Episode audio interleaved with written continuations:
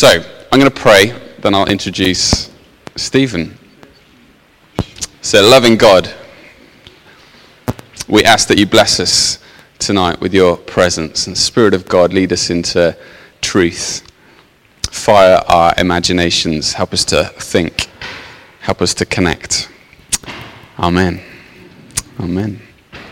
So, Stephen is what happens when you're a Canadian who comes over to the UK for an adventure at the age of 19, gets a job in a bookshop, uses his employee discount to read through some classics, including a Kierkegaard book, which diverted his life plans from studying literature to going for philosophy and theology, and the rest is history. A couple of degrees later, Montreal, McGill, Oxford University, all of this sort of impressive stuff, and now Worcester, the highlight of his career. So we're just so pleased to share this moment with you. And over to you. You've done your research. I feel a little bit creeped out.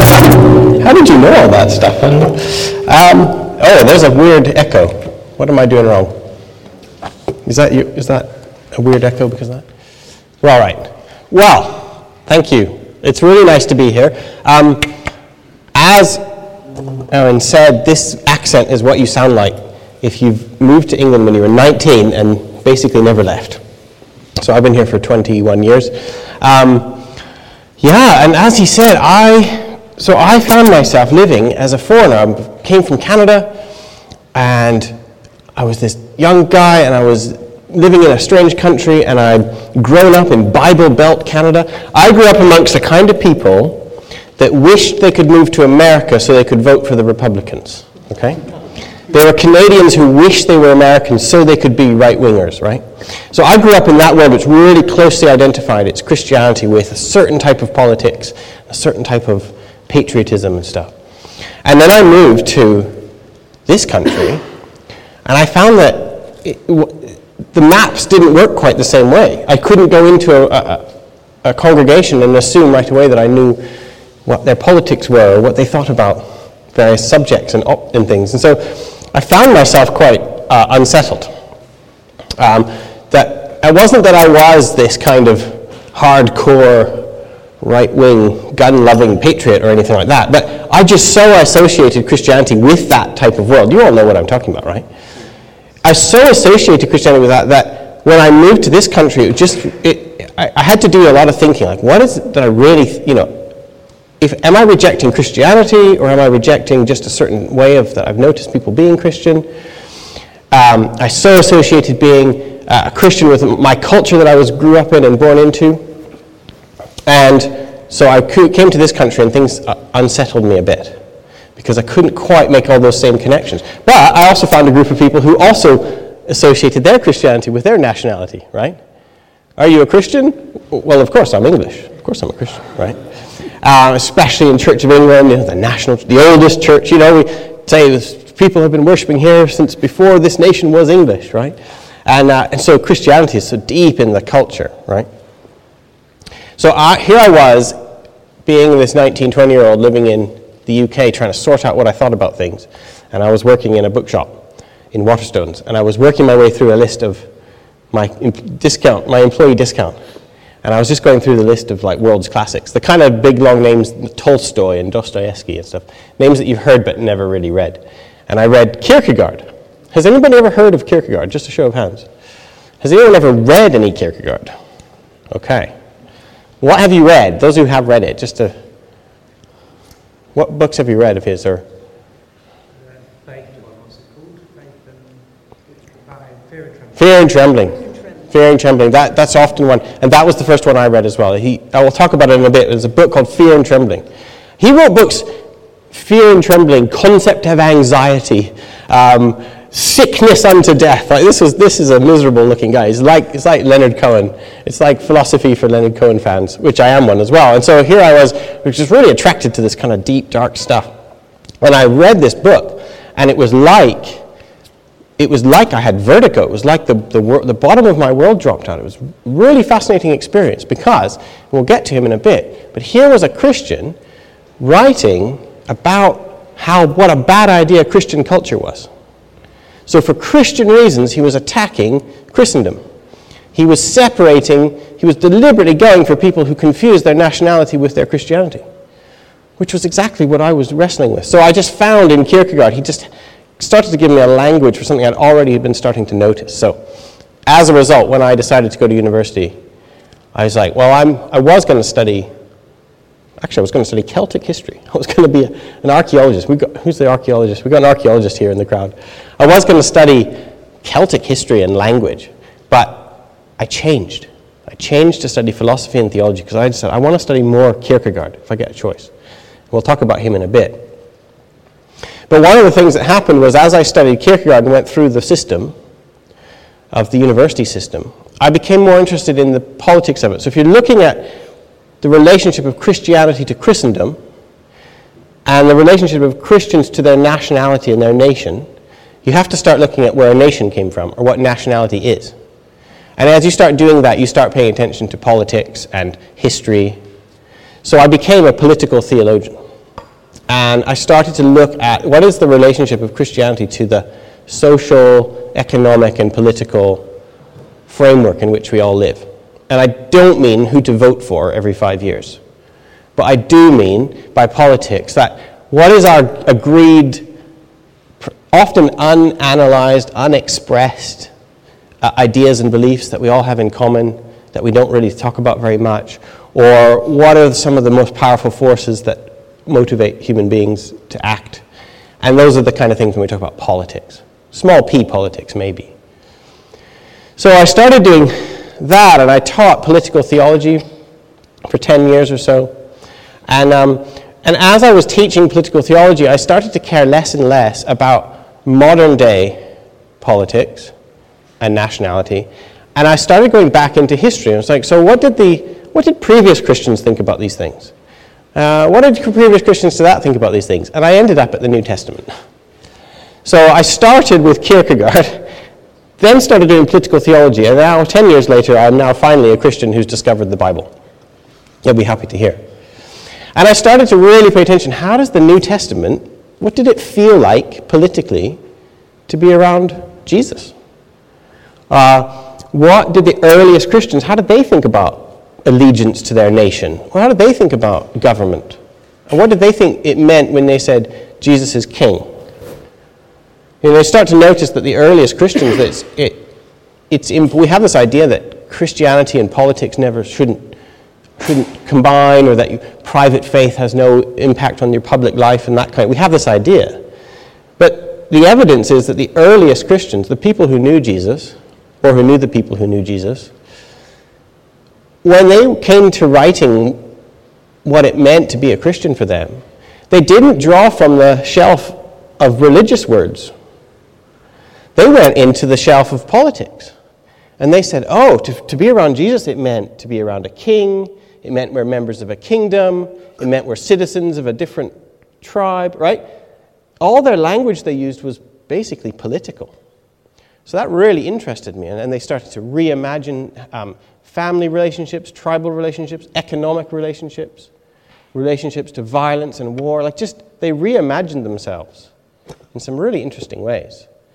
So, what I first want to do is look at, before we talk about Kierkegaard, I wanted to look at basically one of the earliest records we have of what it felt like to be around Jesus. Now, you know that I'm not going to assume, I don't know who's in this crowd, so I'm not assuming that you're all Christians, but I am also going to assume that even people who are Christians in this room don't always realize that the Gospels aren't the earliest writings we have. The Gospels, Matthew, Mark, Luke, and John in the New Testament, were written after Paul's letters. So Paul is writing he's writing in, I don't know, the 40s and the 50s maybe, and the Gospels are being written down in the 60s, 70s, 80s, maybe 90s. The earliest generation, the earliest eyewitnesses are dying out, basically, and the church is saying, oh crap, we better write this stuff down. and they start to write it down. But Paul's letters are a really good window into what was happening in the earliest church, 10, 20 years after Jesus, within living memory. So then you look at, if you want to have a window into the earliest Christian imagination, you go to Paul's letters. And in a book of Philippians, if you have your Bibles, have a look. So we're going to do a little Bible study here. In Philippians 2, and in fact, there are some Bibles that are going to be handed out. Look at that, as if by magic. In Philippians 2, so Paul, the Apostle Paul is writing to a group of Christians in the city of Philippi. And he's writing a letter to them, and he quotes a hymn. And if you open up your Bibles and have a look, some of you will see that in Philippians 2, 5 to 11, the text changes and it becomes a bit of a poem. It looks like a letter, a prose letter, and then it changes and it gets written like a poem. And he's quoting a hymn. And it's likely that it seems that he's quoting something he never wrote. So he's putting into his letter something that they already knew and that already existed. He's quoting a hymn. So this hymn is arguably one of the earliest writings we have, or descriptions of Jesus. Because Paul is the earliest writer and he's quoting something he did not write. So let's have a look at it. Each of you should look not only to your own interests, he says, but also to the interests of others. Your attitude should be the same as that of Christ Jesus, who, being in very nature God, did not consider equality with God something to be grasped, but made himself nothing, taking the very nature of a servant, being made in human likeness, and being found in appearance as a man, he humbled himself and became obedient to death, even death on a cross. Therefore God exalted him to the highest place and gave him the name that is above every name, that at the name of Jesus every knee should bow, in heaven and on earth and under the earth, and every tongue confess that Jesus Christ is Lord, to the glory of God the Father. Just as an aside, common sense tells you, right, you find this all the time, common sense tells you Jesus was just a normal guy, he was just a good teacher, and over the years, people added, his followers kind of added new stuff on top of the human Jesus to make him a divine figure, right? That makes sense. We would think that. And you often see this as a critique against Christianity. It's like, Jesus is just a good guy, and it was like hundreds of years later that we developed this idea that he was divine. That makes sense. It's common sense. It goes against the evidence, though. Listen, you might not believe it. Like, if Richard Dawkins was here, he would not be convinced that Jesus was the Son of God. But the earliest Christians, the people who knew him within living memory, thought he was.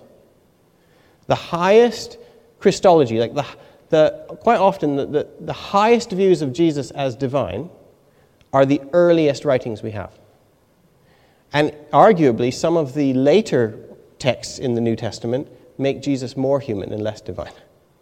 So it's this strange thing that common sense tells you he's just a normal guy and we've made him into some Superman.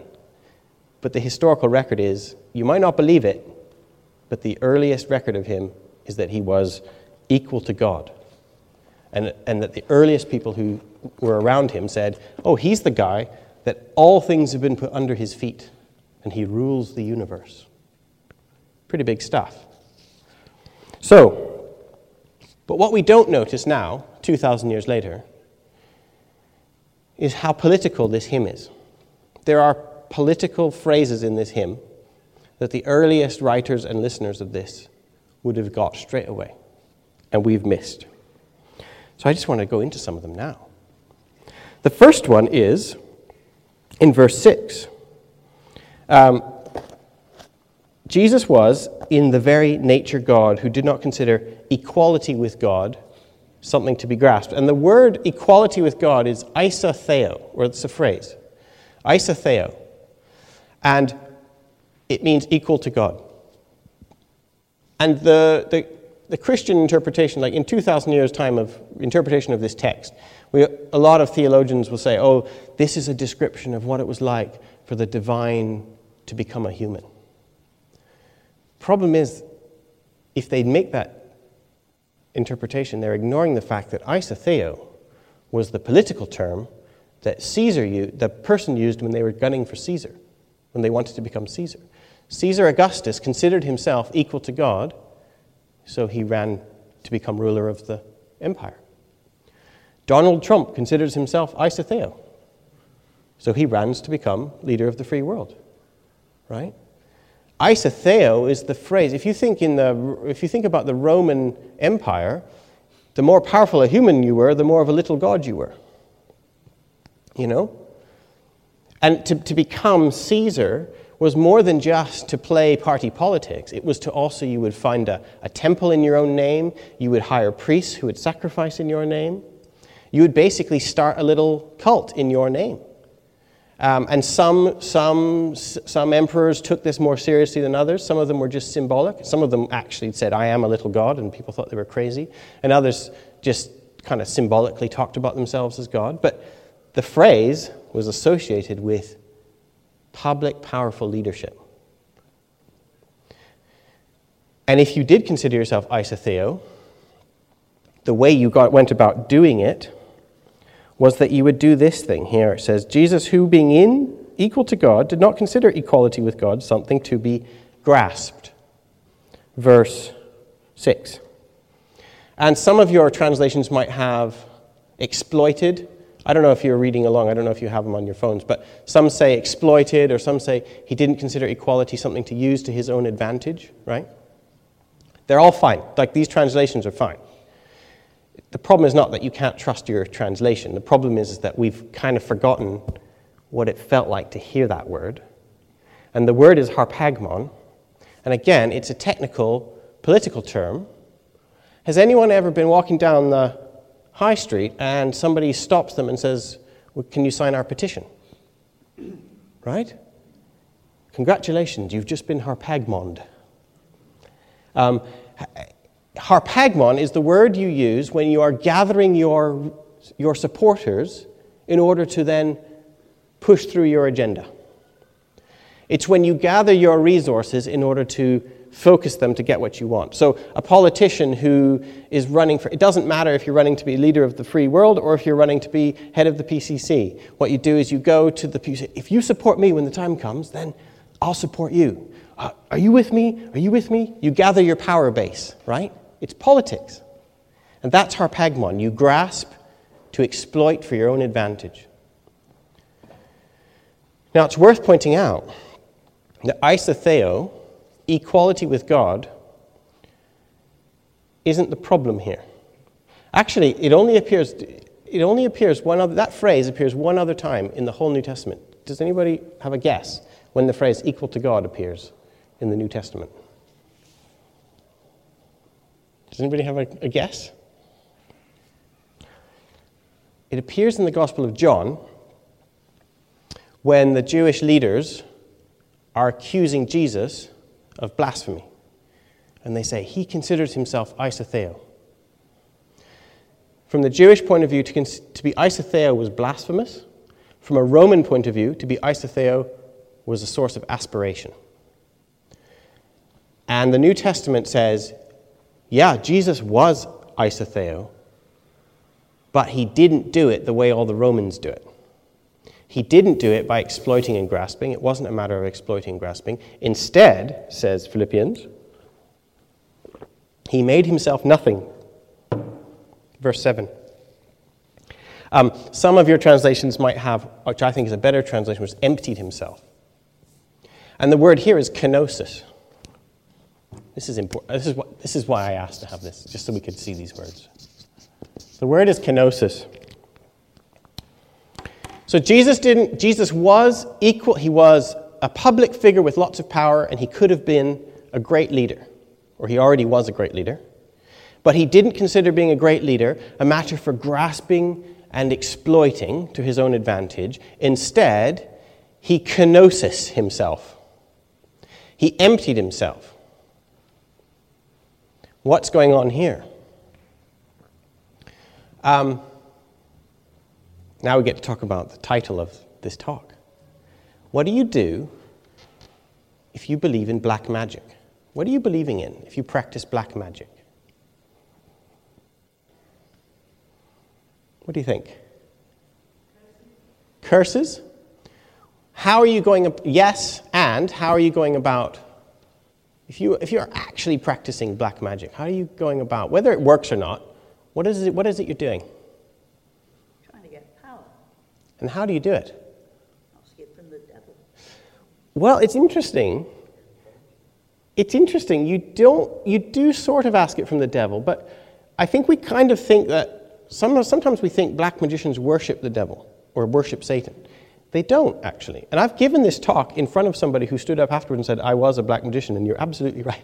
Actually, you can see his, if you Google vicar plus Satanist plus tattoo, have you guys seen that BBC documentary? Have you seen that? He was one of my students, that guy. When I used to work at St. Milaitis College. Actually, Owen's wife was also one of my students. I don't know if they were in the same thing. He was one of my students. And I was giving this lecture once, and he stood up, he put his hand up in the middle of the lecture, and he said, yeah, you're absolutely right. So don't take it from me. I've never done it. I don't want to do that stuff. Take it from a real Satanist. He said, this is what you do. When you're practicing black magic, you are trying to marshal the powers of the universe, and you focus them with your will, right? So what you're doing is you are grasping and gathering all the powers that you can find to dominate, to shape the world in your image, basically, to dominate with your will. And sometimes you curse, sometimes you use it to make people fall in love with you, sometimes you use it to get rich. But the point is you are marshalling the powers of the universe to focus them with your own will, to bend reality to your will. Whether it works or not, I don't care. But that's what they think they're doing.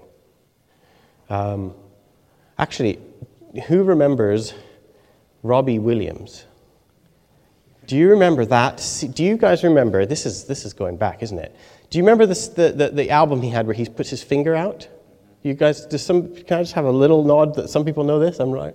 You could even call this up right now on your Google if you wanted to. I don't remember the name of the album, but the pop star Robbie Williams was into this kind of stuff. And what he did was he was a member of Take That, and he went solo. And what he did was he learned that you could, what a spell was. And he wrote out, you're supposed to write out what you most want from the universe, and you keep writing it until it becomes an abstract scribble. And then you take that abstract scribble and you turn it into a symbol. And he wrote, I want to be rich, or I want my album to be success. And he wrote that and wrote that and wrote that until it became an abstract squiggle, and then he put that abstract squiggle onto his fingertip, and he pressed his fingertip against the camera of and that became the album cover. He channeled his will, and he sent it out. That album is a black magic spell. He's trying to focus his will. And then you think of the great black magician Aleister Crowley. Does anybody know who that is, right? He was one of the inspirations of the Satanic Bible. And Aleister Crowley, one of his great theme was, do what thou will is the whole of the law. There's no law in the universe except what you will. It's all about dominating others and the whole world with your will. What did Jesus say in the Garden of Gethsemane? No. Not my will, but yours be done. It's no accident that magic and Christianity have been opposed to each other from the start. And you even find this in the New Testament, that like the magicians are very upset by Christians. And it still happens today. But not my will, but yours be done. And it's not because of some weird science fiction, fantasy, spiritual warfare. It has to do with your will and how you're using it and whether you're dominating others. Jesus did not consider being equal to God a matter for grasping and dominating. But instead, he put a limit on his will. This is what self-emptying means. It doesn't mean become a cringing worm or a doormat. So this is why I don't like the translation become nothing. Because it's not, we're tempted to think become nothing means become a cringing doormat. It doesn't mean that. It means, well, think about if you have a bathtub and you're filling it with water, the water quite naturally just flows to fill the space, right? What would happen if the water could stop itself halfway through? That's kenosis. It refuses to fill the space. It empties itself. Imagine a politician comes in. Well, imagine that we're all talking over the wine, and we're all having our little conversations. And then a politician comes in, and he bursts. And it's always a he, isn't it? He bursts open the door, and he walks in, and his ego fills the room. And he expects all conversation to fall silent, right? And all eyes to be on him. And he maybe goes around the room and he shakes everyone's hand, because aren't we so lucky to have shaken his hand and that kind of thing. You know what I mean? That person whose ego fills the room. Well, now imagine that we're all having our drinks with wine and cheese, and we're all having our little conversations. I don't know, Rich walks in. And he just stands at the back. And he hears some chatter over that side, and he listens to some over there, and he goes over to the one room and says, I overheard that you were talking about this topic. Over here, they're also talking about that. Would you like to come and meet them? So-and-so, you should meet so-and-so. You'd really like each other. And then he steps back, right? Now, nobody would say that Rich, who does that, has become a cringing worm, right? But he's practiced kenosis. Because what he's done is he's refused to allow his own ego and will to fill the room. The theologian Sarah Coakley writes about kenosis, and she talks about it as gentle space making. It's when you create the space for other wills to happen, right? You don't dominate other people. You deliberately put a limit on your own personality and your own will to make room for other people. Gentle space making is what the first people who were around Jesus said that's what it felt like to be around him. It said he was a powerful leader, but he didn't dominate.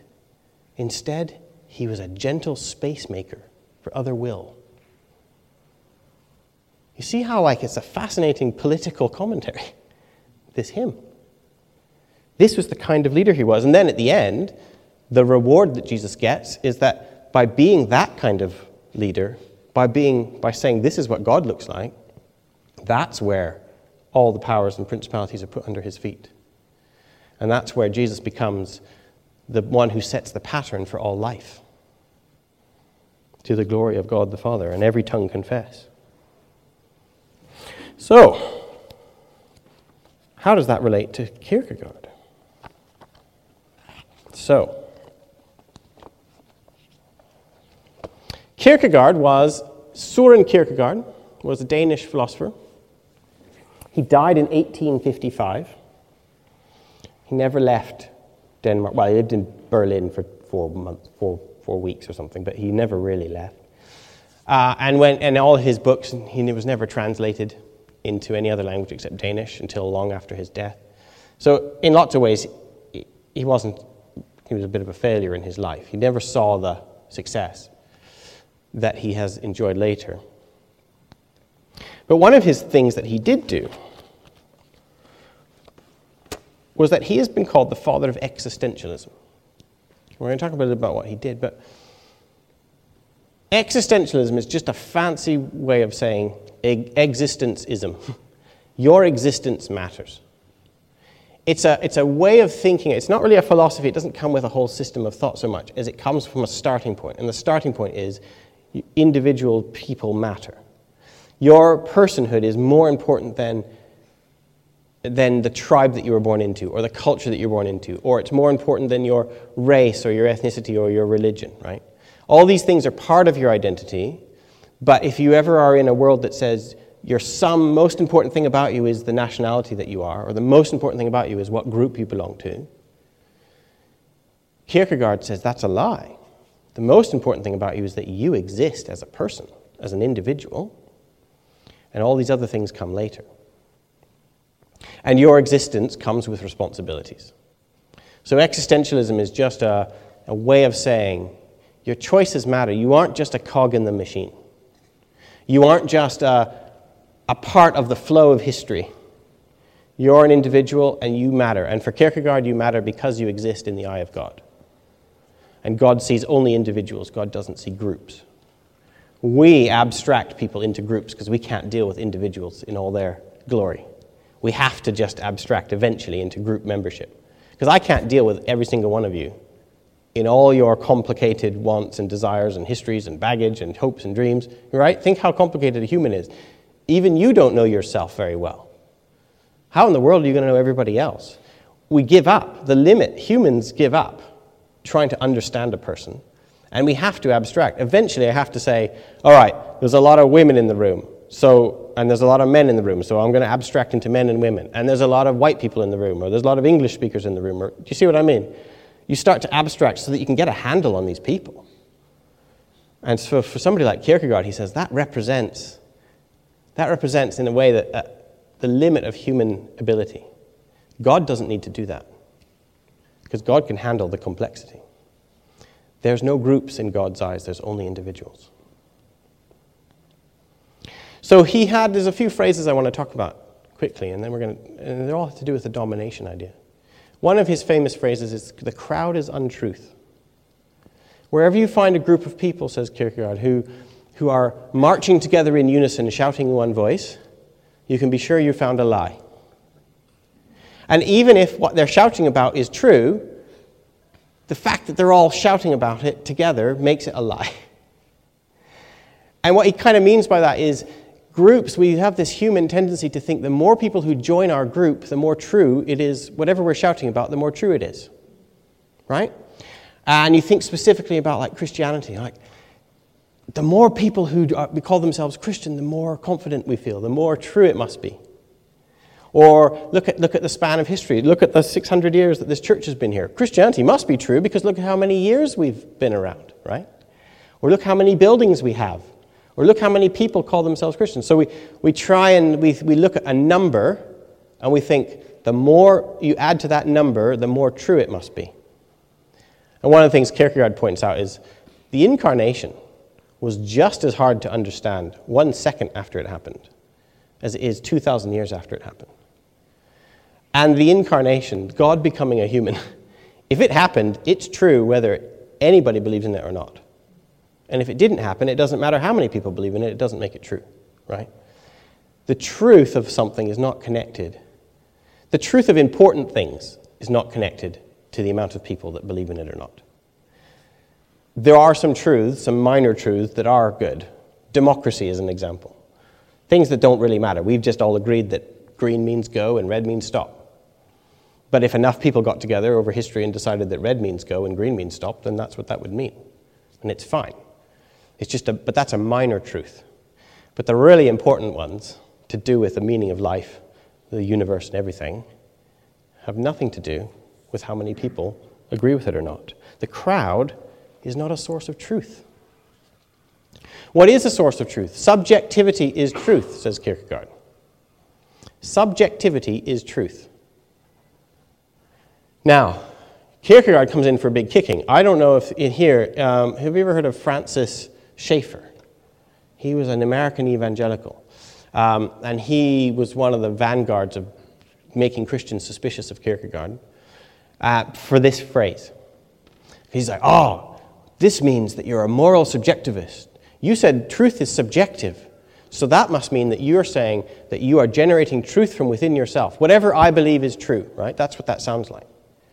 That's the root to all sorts of problems. Problem is that is definitely not what Kierkegaard was saying. When Kierkegaard says subjectivity is truth, he's not saying you generate the truth from within yourself. What he says is, you are not an object, you are a subject, you are a person. And God is not an object, God is a subject, God is a person. When you want to know an object, you deliberately push it away from yourself. So if I want to know this whiteboard in all its fullness, I have to stand away from it so that I can see it in all its angles, right? I have to push it away. I have to consider it from all its different views. And the closer I get to the whiteboard, the less I can see behind it and on the other side, right? Because it's an object. But what about a person? If we think God is an object, then we're saying, the further I push you away, the more I'm going to know you. But if God is a person, then you can only know the person as a subject, as a relationship. So if I say I'm not going to know Robin unless I'm only going to know him from a distance, I'm never going to know who he is. But if I go out for a beer with him and we start emailing each other and we start talking and share our likes and dislikes and our hopes and fears and dreams, and we become friends, then I'm going to know him. I'm going to know the truth, as much of the truth as a human being can know, of another human. But you can only know it in relationship, right? Truth is subjective. It's not objective. Truth with a capital T. Knowing who you are as a person, knowing the incarnation, the divine person of God, is a matter for dealing with personhood, not objects.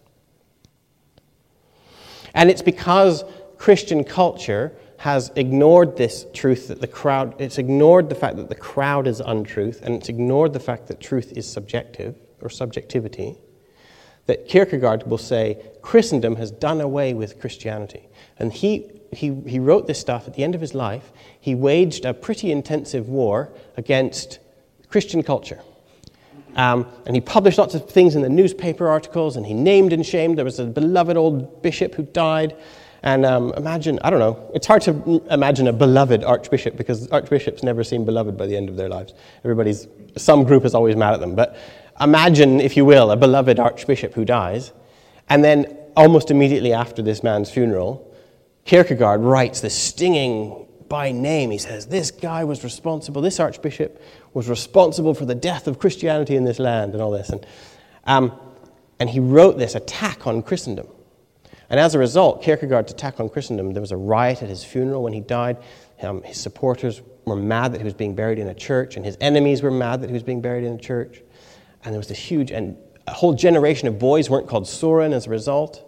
I mean, this guy caused, I can't imagine today any Christian philosopher causing that much upset. But Soren attacked Christian culture. For Christian reasons, he said, your Christendom, your official Christianity, or your cultural Christianity, are you a Christian? Oh, I'm white and I speak Danish, right? I'm a good civilized member of my European country, so I must be Christian. That attitude, he said, has destroyed Christianity. It's done away with it. Because, he says, Christendom has believed the lie that Christianity must be true because of how many years it's survived, how many people have joined, how many buildings it owns, right? It's connected the truth of its cultural dominance with the truth of its proclamation. And it's also made this idea that Christianity is an objective truth, that once you, and he says, you know, we have this idea that, oh, if you're not a Christian, it's because you haven't got enough information yet.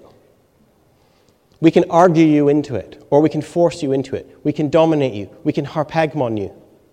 We can overwhelm you with a barrage of information and clever arguments, and it will make you become a Christian. You'll have no choice but to logically capitulate, or to succumb to peer pressure, or whatever. Christendom has confused the truth of the relationship with Jesus with an objective fact of culture. And for Kierkegaard, he said, that's done away with it. And the reason is because you've never met Jesus as a person. This domination that has infected a lot of popular Christianity, or Christendom Christianity, is opposite to faith. The opposite of faith is not doubt, for Kierkegaard. The opposite of faith was an act of the will.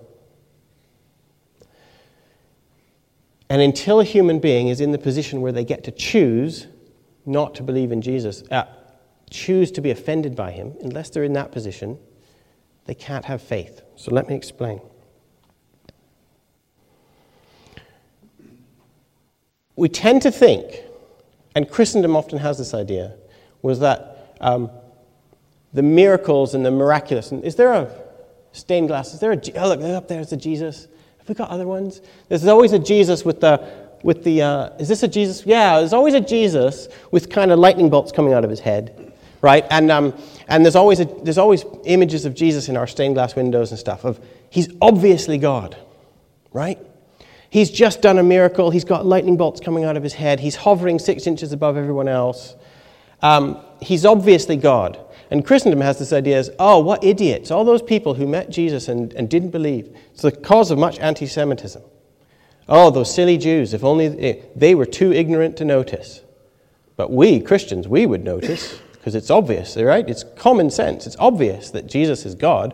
Look at how many years we've been triumphantly successful. Look how many people have joined us. Look how many buildings we have. There's something wrong with your brain if you don't think Jesus is God, because it's obvious. Problem is, the New Testament is it's not embarrassed about Jesus' miracles at all. It's not embarrassed about Jesus' divinity, but it also tells you very clearly that at those points where Jesus was most obviously divine is precisely the points when people were most potentially offended at him. So all those points where John the Baptist comes, he sends his disciples to Jesus and they say, "Are you the one that we're expecting?" And Jesus says, "Go back to John the Baptist and tell him, the lame are walking, the deaf are hearing, the blind are seeing. Go back to John the Baptist and tell him, blessed is the one who is not offended at me."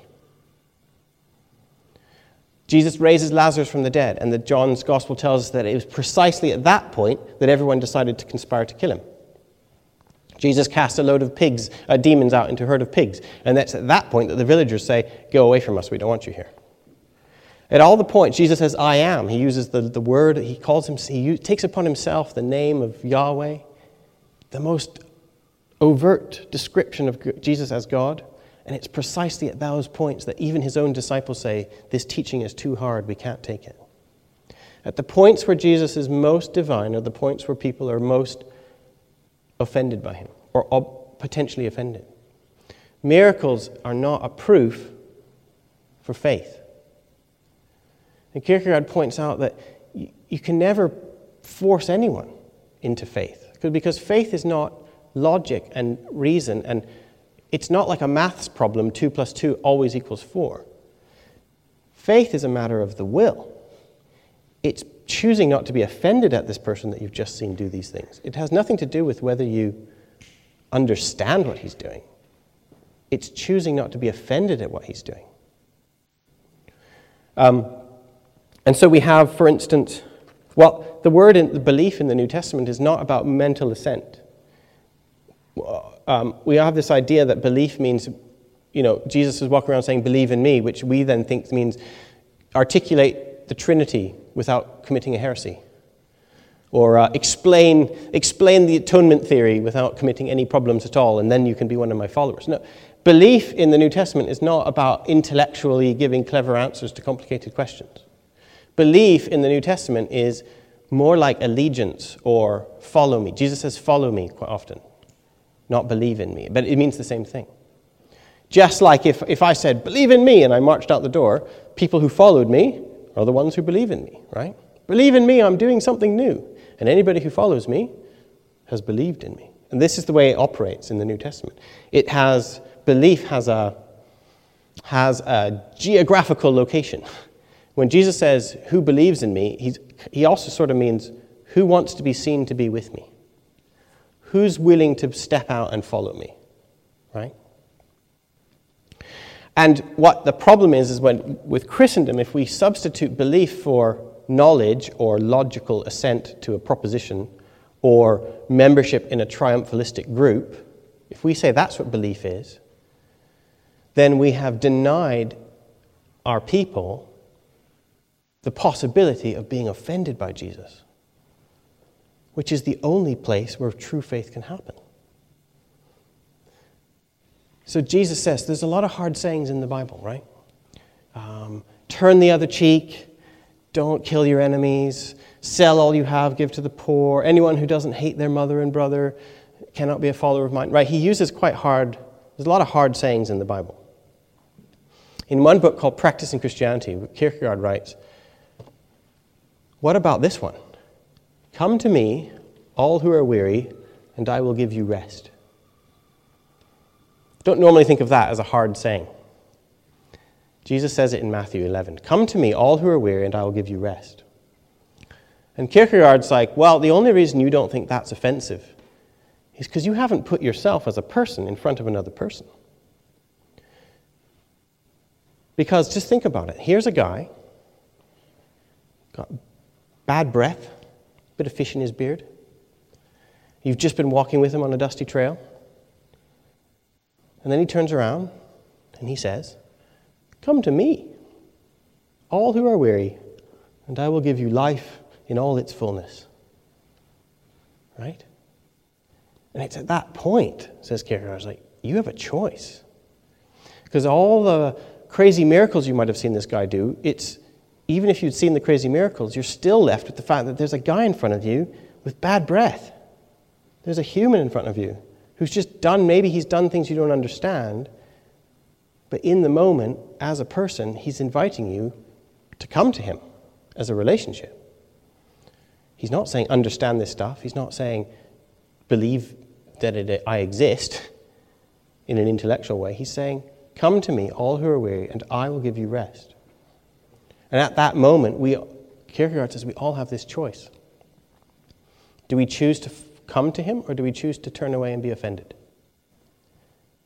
And until Christendom, if Christendom can't get people to that point, nobody can have faith in Jesus. If Christendom persists in thinking that becoming a Christian means joining our group and adding to our numbers and being part of our successful culture as we march across the world, then we might have a big, successful culture, but it will be filled with people who have never faced the possibility of potentially being offended by Jesus. And if they haven't faced that possibility, they don't have faith. And this is the kenosis idea. That Christians, I'm imploring us as Christians here, those of us who are Christians in this room, to not substitute, to not do harpagmon, to not think of getting people to join our group as a way of gathering together your power base in order to ram home your will on the world. We can't do that. We have to be people who bring somebody to Jesus and say, in a kenotic way, kenosis way, to step back, to make room for their will, so that they can then say, be in front of Jesus, and they could possibly say no. Like, Jesus never dominates. The image we get, the earliest Christians who ever met, who knew Jesus, the main thing they said about him was he was not dominating. He never overrode you. And even at the highest points of his divinity, you could look him in the face and you could say no. And it's because there's people who chose to say yes that Jesus loved faith. That's why it was so precious to him. And it had to do with he withdrew his will to make space for other people's will. And we should do the same. That's the end of my lecture.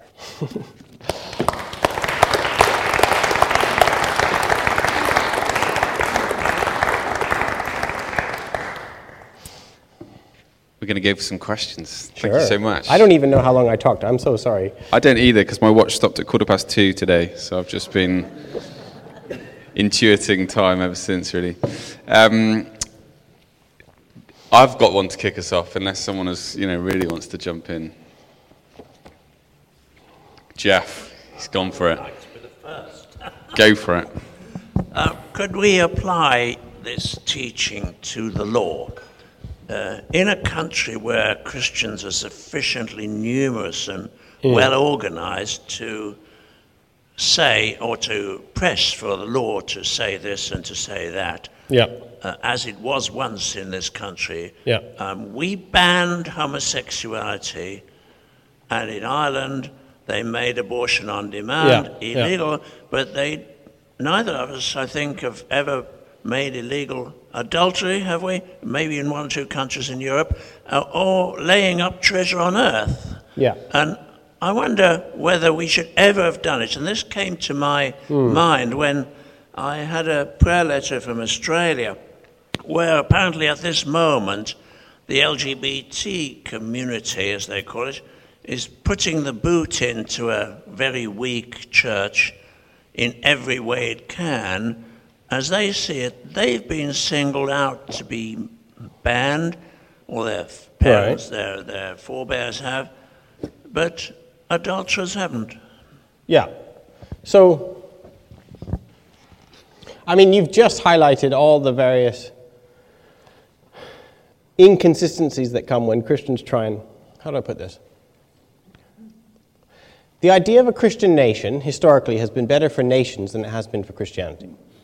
So, what happens is, Christians get a hold of the reins of power, they have a few red buttons that they love to press, and different Christian groups press different types of red buttons, and they say, oh, this is what it means to be a Christian. It means being anti-gay and being anti-abortion, or it might, some Christians say it's being pro-abortion and being pro-gay, or whatever. And they'll get their levers of power, and they'll force out people who disagree with them, and they'll change the laws, and they'll set the laws. And then people will assume, they'll create a culture where being a Christian means just being a pliant member of that civilization. And something happens to the Christianity. It gets kind of emptied out, because Christianity now becomes assenting to a set of laws, or being a member of a certain type of culture. And it's like a constant temptation for Christians. They constantly want to see their particular vision for Christianity stamped on to culture. And they can. It's very easy to explain to yourself, oh, this would be really good. Wouldn't it be so good if everybody went this way and did that way? But you kind of legislate for morality, which is just Christians acting like everybody else. Everybody does that. Every group on earth who has ever legislated for anything is legislating morality. They're gathering their collected vision, they're gathering enough votes, and they're putting it through the system, which is just the way politics works. But Christians have so closely tied Christendom has so closely tied its Christianity to that process that now Christians don't have the levers of power anymore. They don't have the reins. They now think, oh, Christianity's dead in this country. And they get all depressed, and they think, we're not a Christian nation anymore because abortion is legal or something. They're like, no, those two things are not, you don't have a personal relationship with Jesus just because you have laws that some people think reflect the Ten Commandments or something. That's not what makes you a Christian. That's just an accident of history. And being a Christian, being a Christ follower is going to be the same problems you face as a Christ follower in a communist country as if in some sort of free capitalist country, or in a Christianized country, or like this essential task of not being offended by Jesus is the same for everybody everywhere. And there is a sense that Christians are perhaps to agitate for good laws. So this isn't a kind of an argument saying just have nothing to do with the world. This isn't that kind of argument. But what it is saying is, don't think that your having something to do with the world is the core beating heart of Christianity, because that becomes an idol, right? So it's being able to, can you hold with an open hand? Harpagmon is all about grasping tightly. And again, don't grasp. That was like one of the core ground zero things that early Christians said, don't do this. Don't grasp tightly.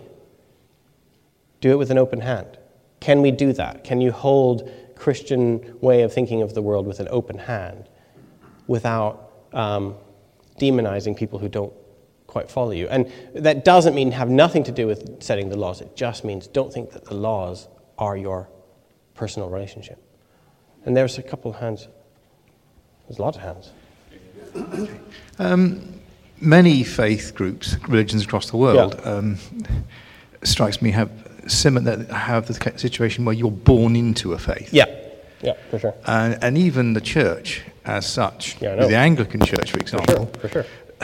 I've never understood infant baptism. Yeah. To this day, I've never understood it. I mean, I was born into a Catholic family, so I went through all the rituals, and I didn't come to faith until I was 25, properly. Yeah. And then I got full immersion baptism in a Baptist church. So I've never understood why we do that. Right. Why we're not able to make a decision for ourselves. And the phrase is, God has no grandchildren. So should infant baptism be ruled out? So But Kierkegaard thought it should be. Kierkegaard thought infant baptism was definitely part of the problem, because it was fooling people into thinking they were Christian because they were now legal citizens of their nation. So being baptized is like the official route into citizenship in a lot of European countries. I'm less worried about that kind of stuff than Kierkegaard. I do think that infant baptism can be ridiculous and can be a lie. But I also, myself, having grown up in an evangelical world which believed in adult baptism, do you know what? When you're 16, you go and get baptized, because that's just what everyone does. It's no different, actually. You know, a lot of adult baptisms, it's the peer pressure. Like, I got baptized as a 16-year-old. I was succumbing to peer pressure, no different than if my parents were Anglicans and they got me baptized as a child. Like, I was just doing what everyone else did. You know, like, the temptation is always to just go with the group, because that's what... Why do we do this? We do this because that's what people like us do, right? That's always the temptation. We just do it because that's what people like us do. That's tradition. Your identity is less important than the group's identity, so you got to do whatever it takes to just keep the group happy. And sometimes in an Anglican church, that looks like infant baptism, and sometimes in a Baptist church, it looks like 16-year-old teenagers getting baptized. So the trick isn't to say, once we get this practice sorted out, then everything will be fine. It's to say, once we've recognized that eternal constant temptation to substitute the peer pressure of the group from the personal relationship, that's where we need to, you know, that's the thing. Like, so baptism can stop people. For Kierkegaard, he said, baptism stops people from being in that position where they are faced with the sharp shock that this man claims to be God, and that you have to make a decision about that. Yeah, so definitely, I agree with you. I don't believe in infant baptism myself, but I understand people who do. I don't think it's, you know, it's not something I'm going to excommunicate myself from this church. Jump into because I'm not very good at kenosis yet, and I've got the mic. Okay. But how do you balance? So there's a number of people in church leadership, and sort of part of the deal is kind of trying to get a group going and nurture a positive culture that people can grow up into and join in with and feel part of something. And how do you balance the essential, important, to my mind, stuff that's going on in nurturing a group and a sort of viable culture together, a counterculture, a peculiar culture, so this alongside then making room for people to, you know, honestly own something authentic for themselves in the midst of that. He's got a really good... It's a kind of complicated, but he uses the language of the crowd or the herd. He often talks about the herd. So you get two different groups of people. So Kierkegaard is not saying any time people get together and agree, it's bad. He's not anti-agreement. But there's two different ways of getting together. And one way of getting together is the mob. And you think about like a mob or a crowd, where you just give over your personality and your responsibility into the mob, right? Think about any time we get mob violence and you get people who do stuff they would never do by themselves, but because everyone's doing it and they can become anonymous and they can hide in the group. They'll throw a brick through a bank window, or they'll beat up somebody. They'll do stuff as a mob that they would never do as an individual, right? They lose their humanity in the mob. So mob instinct is inhuman. And that's different than a neighborhood. So Kierkegaard distinguishes between a neighborhood and a mob.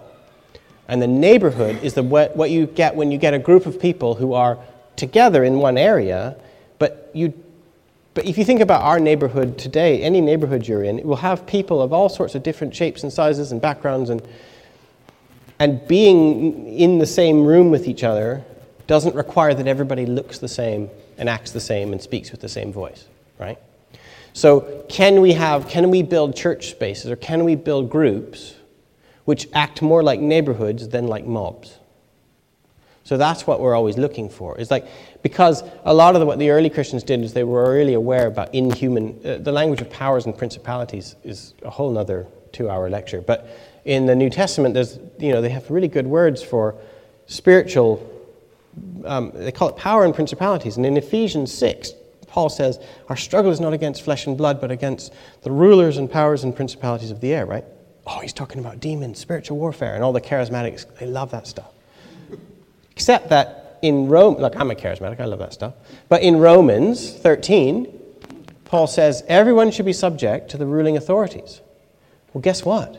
The same words he's used in Ephesians 6 to talk about demons, he's used in Ephesians 13 to talk about government. It's the same words. Bureaucracy.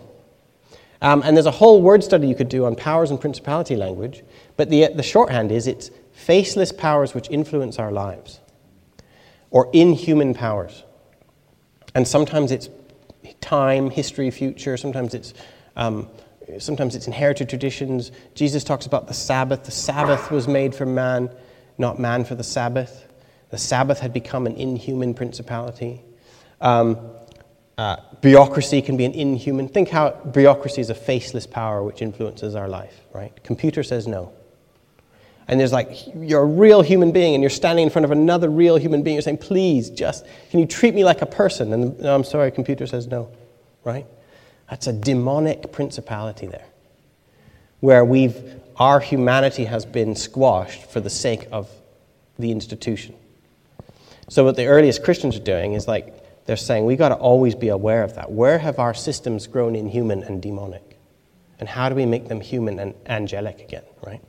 So I would say that for, so then Kierkegaard doesn't use the powers and principality language, but he's talking about the same thing. So he talks about a neighborhood is where individuals are together without being asked to stop being individuals. And a mob is where persons join the herd, and the requirement of joining the herd is that you leave your humanity behind. It's become a faceless power which influences our life, right? So that's what I'd say to anybody who's helping to create these spaces. Can you create kenosis spaces which allow room for other people to pop up? Because that's, otherwise it's demonic.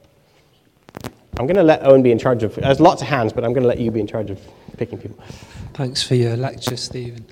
I wonder if you can help me out with the problem by indicating sort of where your political theology would go. So, like you seem to be, I'm uncomfortable with the Christendom heritage and would say that something is lost of faith in that situation. But I've also been influenced by those who say, well, our modern liberalism is, you know, you taught political theology. Our modern liberalism and the secular space and all that is so morally, intellectually, you know, bankrupt. Yeah. So how do you, you know, I guess, you know, John Milbank's in my head. He says, well, either nihilism or Christianity gets us out of this situation. Yeah. And so I've been struggling. How do you then move beyond liberalism without returning to Christendom? Because I'm sort of stuck in between. I'd like a third way. Okay. I mean, I'll talk to you. I'll give you a good reading list afterwards. But the headline would be to stop thinking of the church like we are we have a political imagination right now. The church, it's not the same as saying politics is one thing and the church is something else. The church is an alternative politics. Like how we treat power, we just treat having power differently. It's not that we don't have power, it's that we say we use our power differently. We have a vision, a shared collective vision as we meet as a group. We have a decision every time you pass the... I don't know if you go to an Anglican church. It doesn't matter what church you go to, actually. Like, if you go to a church, any church, almost any church, even your most monocultural church will probably have people of different ages serving communion to each other, or you'll have people praying for each other, or you'll have... different nationalities, or you'll have people, like different types of people will meet together in a church, which that in itself, that type of meeting probably doesn't happen in any other comparable, at that time on a given Sunday morning, that probably isn't happening anywhere else. So there's something even in the most mundane activities of the church, which if you have your eyes open to it, you go, oh, wait a second. We are living a different value than what most people around us are. And it's political. Or we make our spaces, like this building, you make your space open to the community. You've created third spaces. Or you run a Wednesday morning parent-toddler morning, or you do a Thursday afternoon retirement tea or something. Do you know what I mean? Like, we Christians use our spaces and our buildings to provide social groups and networks for people that didn't exist before. And that's political. That demonstrates that Christians are having a different view of how they use their resources, who they think it's worth spending on, who they think it's worth inviting or not inviting to certain events.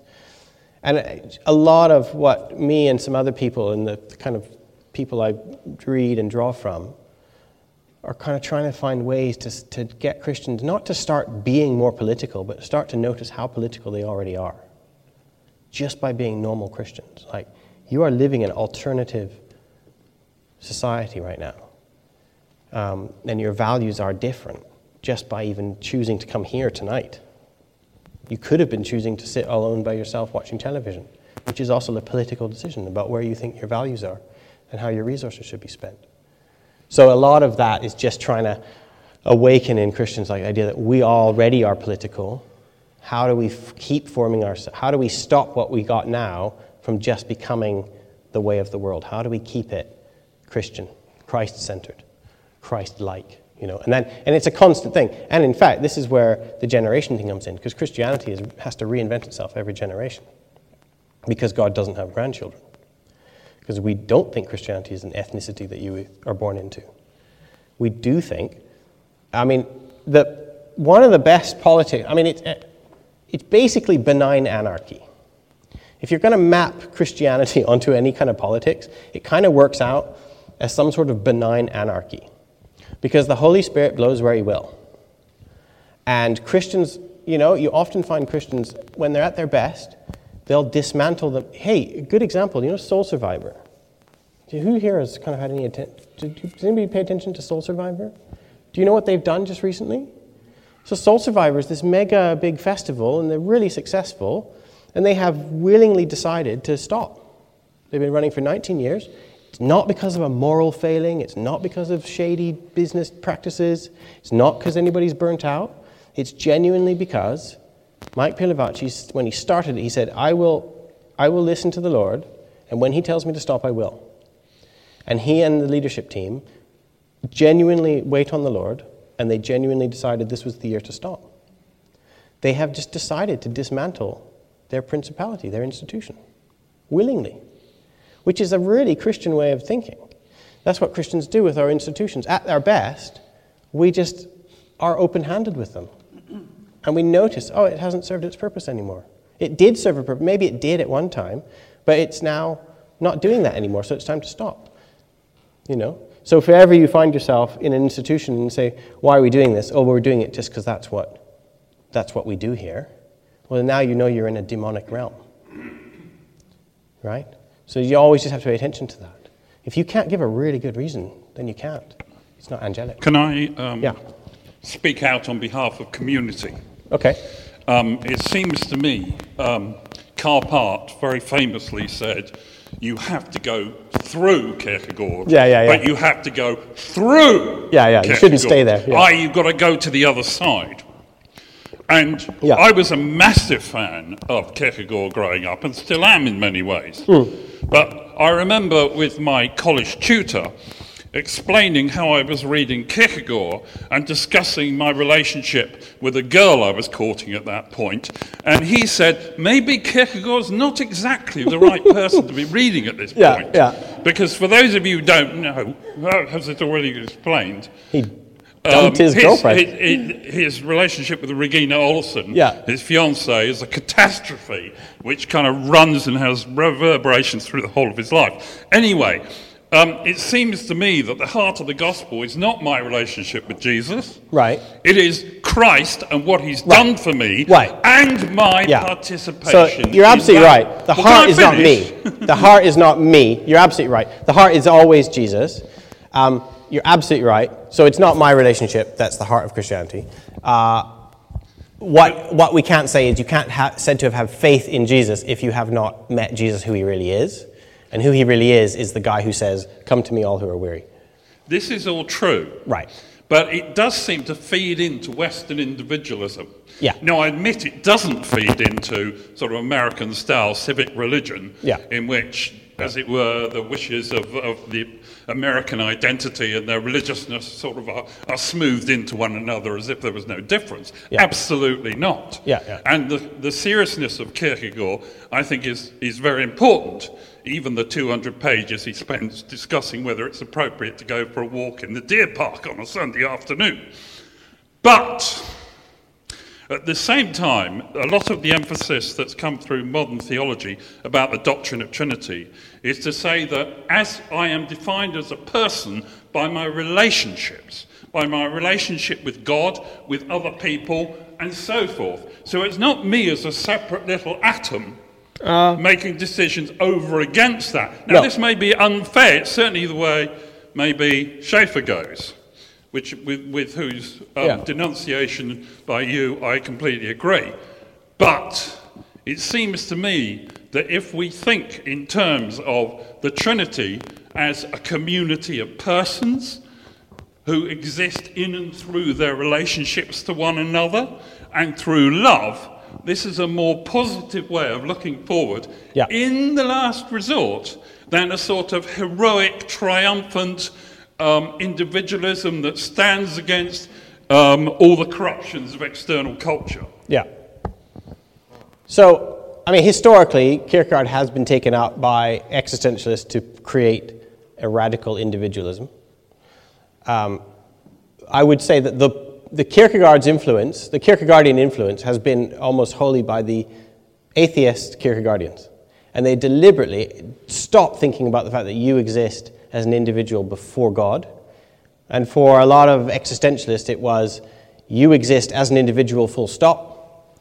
There's no truth but what you can generate, and if you, it's based on your decision. So there is a school of existentialism which is like, you exist and you come with responsibilities, you have to make choices. And there is no God, it's just nihilism, so your choices are all that matter. And of course that has led to all sorts of problems. And I would just say, what's bad about existentialism can be fixed by what's good about Kierkegaard, which is a sense of the individual as somebody who is perpetually in a state of humility, of not trying to control everything. So it's ironic that the atheist existentialists end with saying, all that's left is me, and I have to try and control everything and put my stamp of identity on the universe. Whereas Kierkegaard is the opposite. He's like, once you realize that you exist before God, you realize that your existence comes with an absolute humility, that you don't know anything, and that belief and your identity has nothing to do with how well you control stuff, and especially how you control other people. So yeah, I mean, we could have a good long talk afterwards about all this, but there's got time for two more, as long as they're relatively short questions. We'll go here first. So, like, one of the really strong points which comes out of Kierkegaard's work is like his refusal to collapse the religious life into the ethical life. Yeah. As if we define the ethical life as kind of a set of like social customs and kind of shared kind of obligations. So, in like Fear and Trembling, he kind of points out that the decision that Abraham makes is like fundamentally unethical. It would go against all of the shared customs we would have as a society. But one of like my kind of struggles with Kierkegaard's philosophy comes out of the idea that if we truly do eschew the nature of the collective, if we truly take at face value his idea that subjectivity is truth, then doesn't it reduce Christianity to a kind of like mysticism?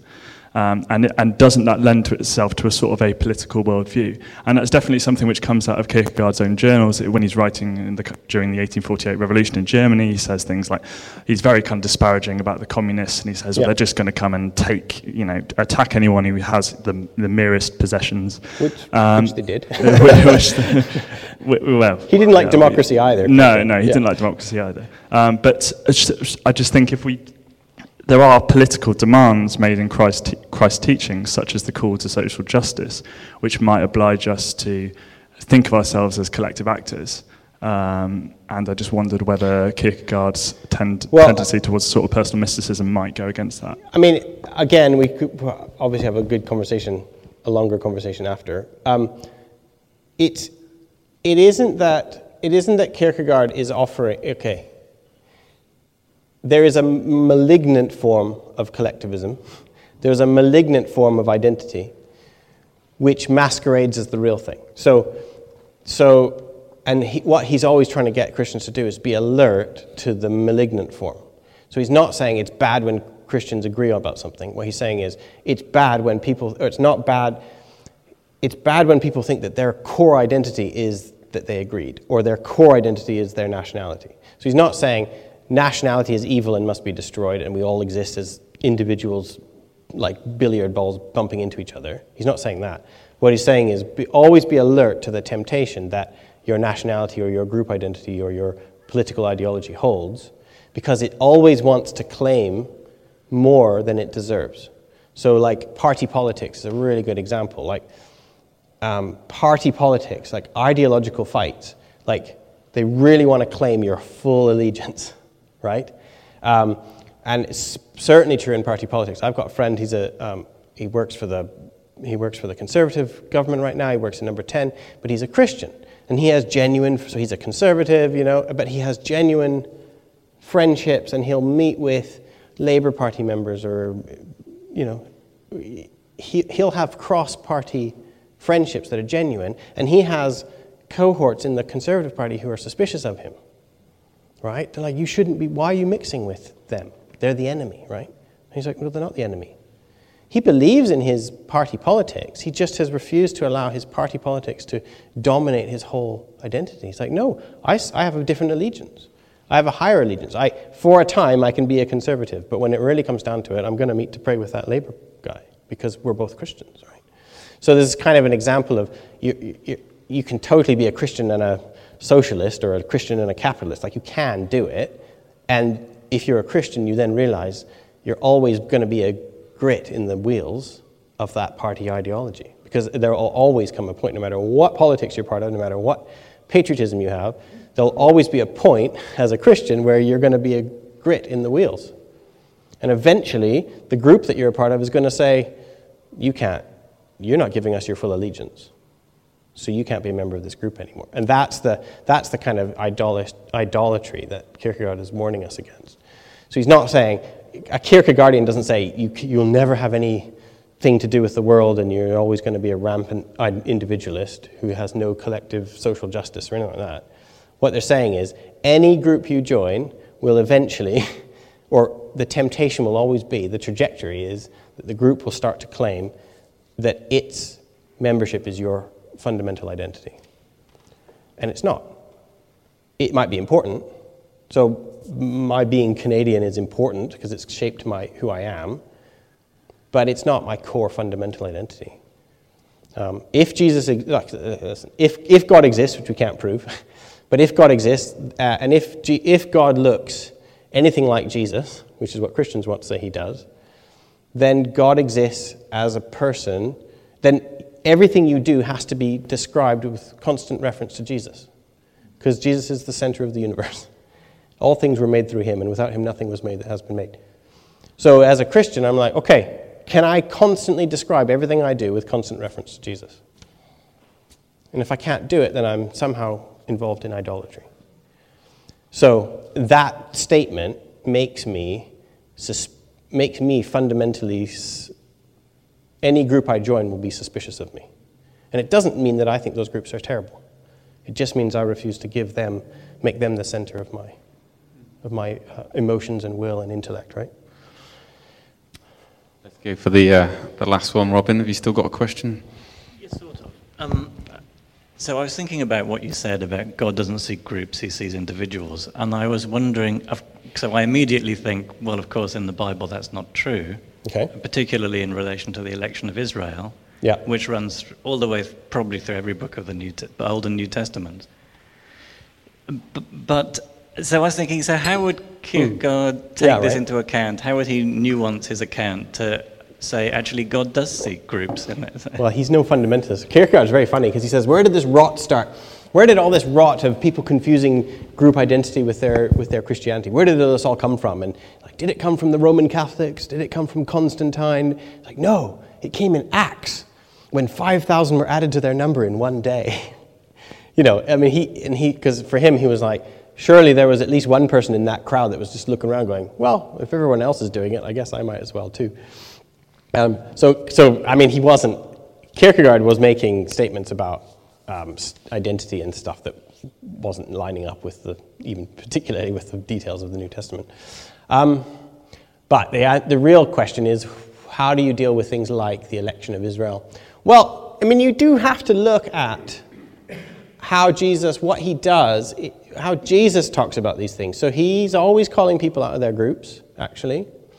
He's always reforming groups around him. So even Israel becomes about him now. So like the Passover, you know, becomes about him. The temple, every time he makes a statement about the temple is the great repository of the hopes and dreams of the Jewish race. And Jesus says, yeah, it's about me now. It's my body. And every time he heals people, he's making a comment about Israel. He's like saying, oh, you used to think that the temple was where you had to be purified and healed and be made right. Well, every time Jesus healed, he was making a statement. He said, it happens around me now. So I do feel like there is a reframing even of group language, which God can make sons of Abraham out of these rocks, right?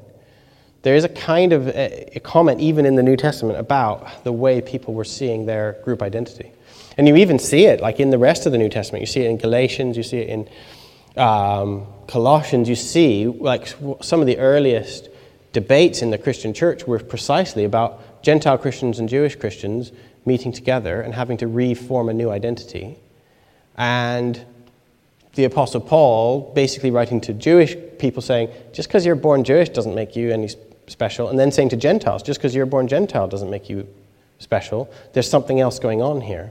So you see a kind of a dismantling of old group identities and a reforming, well, even in the New Testament. Sort of. Yeah. Yeah. Well, not that this reconfiguring. Yeah, so I think there's something going on that's like that. Yeah. But not a negation of group identity. Not at all, not even in Paul, not anywhere in the New Testament. No, it's a reforming of a new group. Yeah, and Paul and Acts and all of the New Testament writers are quite affirmative of group identity still. And even different groups within the ecclesia, the church, affirming the distinct identities of different groups and just saying that they're one body in Christ. Yeah, but then there's even those interesting things about, like, even the most, you know, we're all one body, but even the most... disdainful part we treat with special honor, and I mean there's a lot of attention of, like, make sure your group, the whole stuff about the whole teaching about the Eucharist meal. You're meeting as a church for a Eucharist meal, which is great, but the rich people are bringing their food, and then the poor people don't have enough to eat, and so, like, even your communion meal is demonstrating that you haven't become one yet. You know, there's always a kind of a sense of, like, we got to form a group that pays attention to everybody in it. Like, we have an unhealthy group right now. How do we make it a healthy group?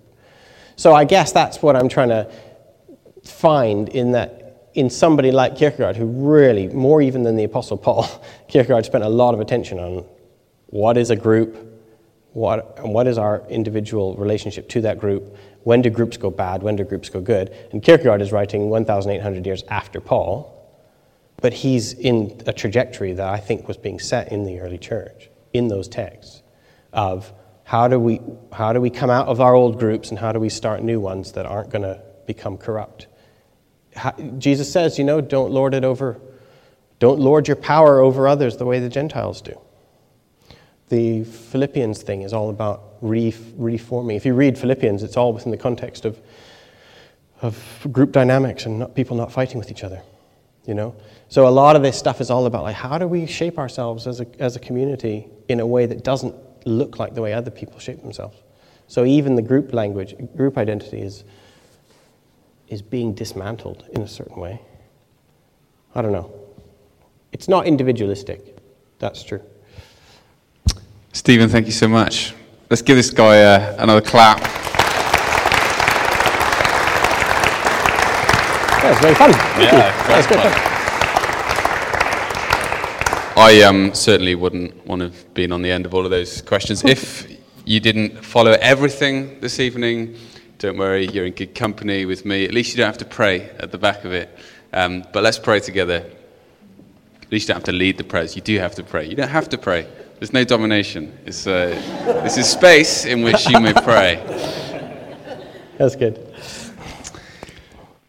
So thank you, Lord God, for this gift of life and existence. Thank you for the dignity of responsibility. And in the midst of the realities of power, influence, and all that, we pray that we might be people after your heart, your style, your generosity, and your gentleness. So come and lead us on, we pray. In Jesus' name. Amen. Amen.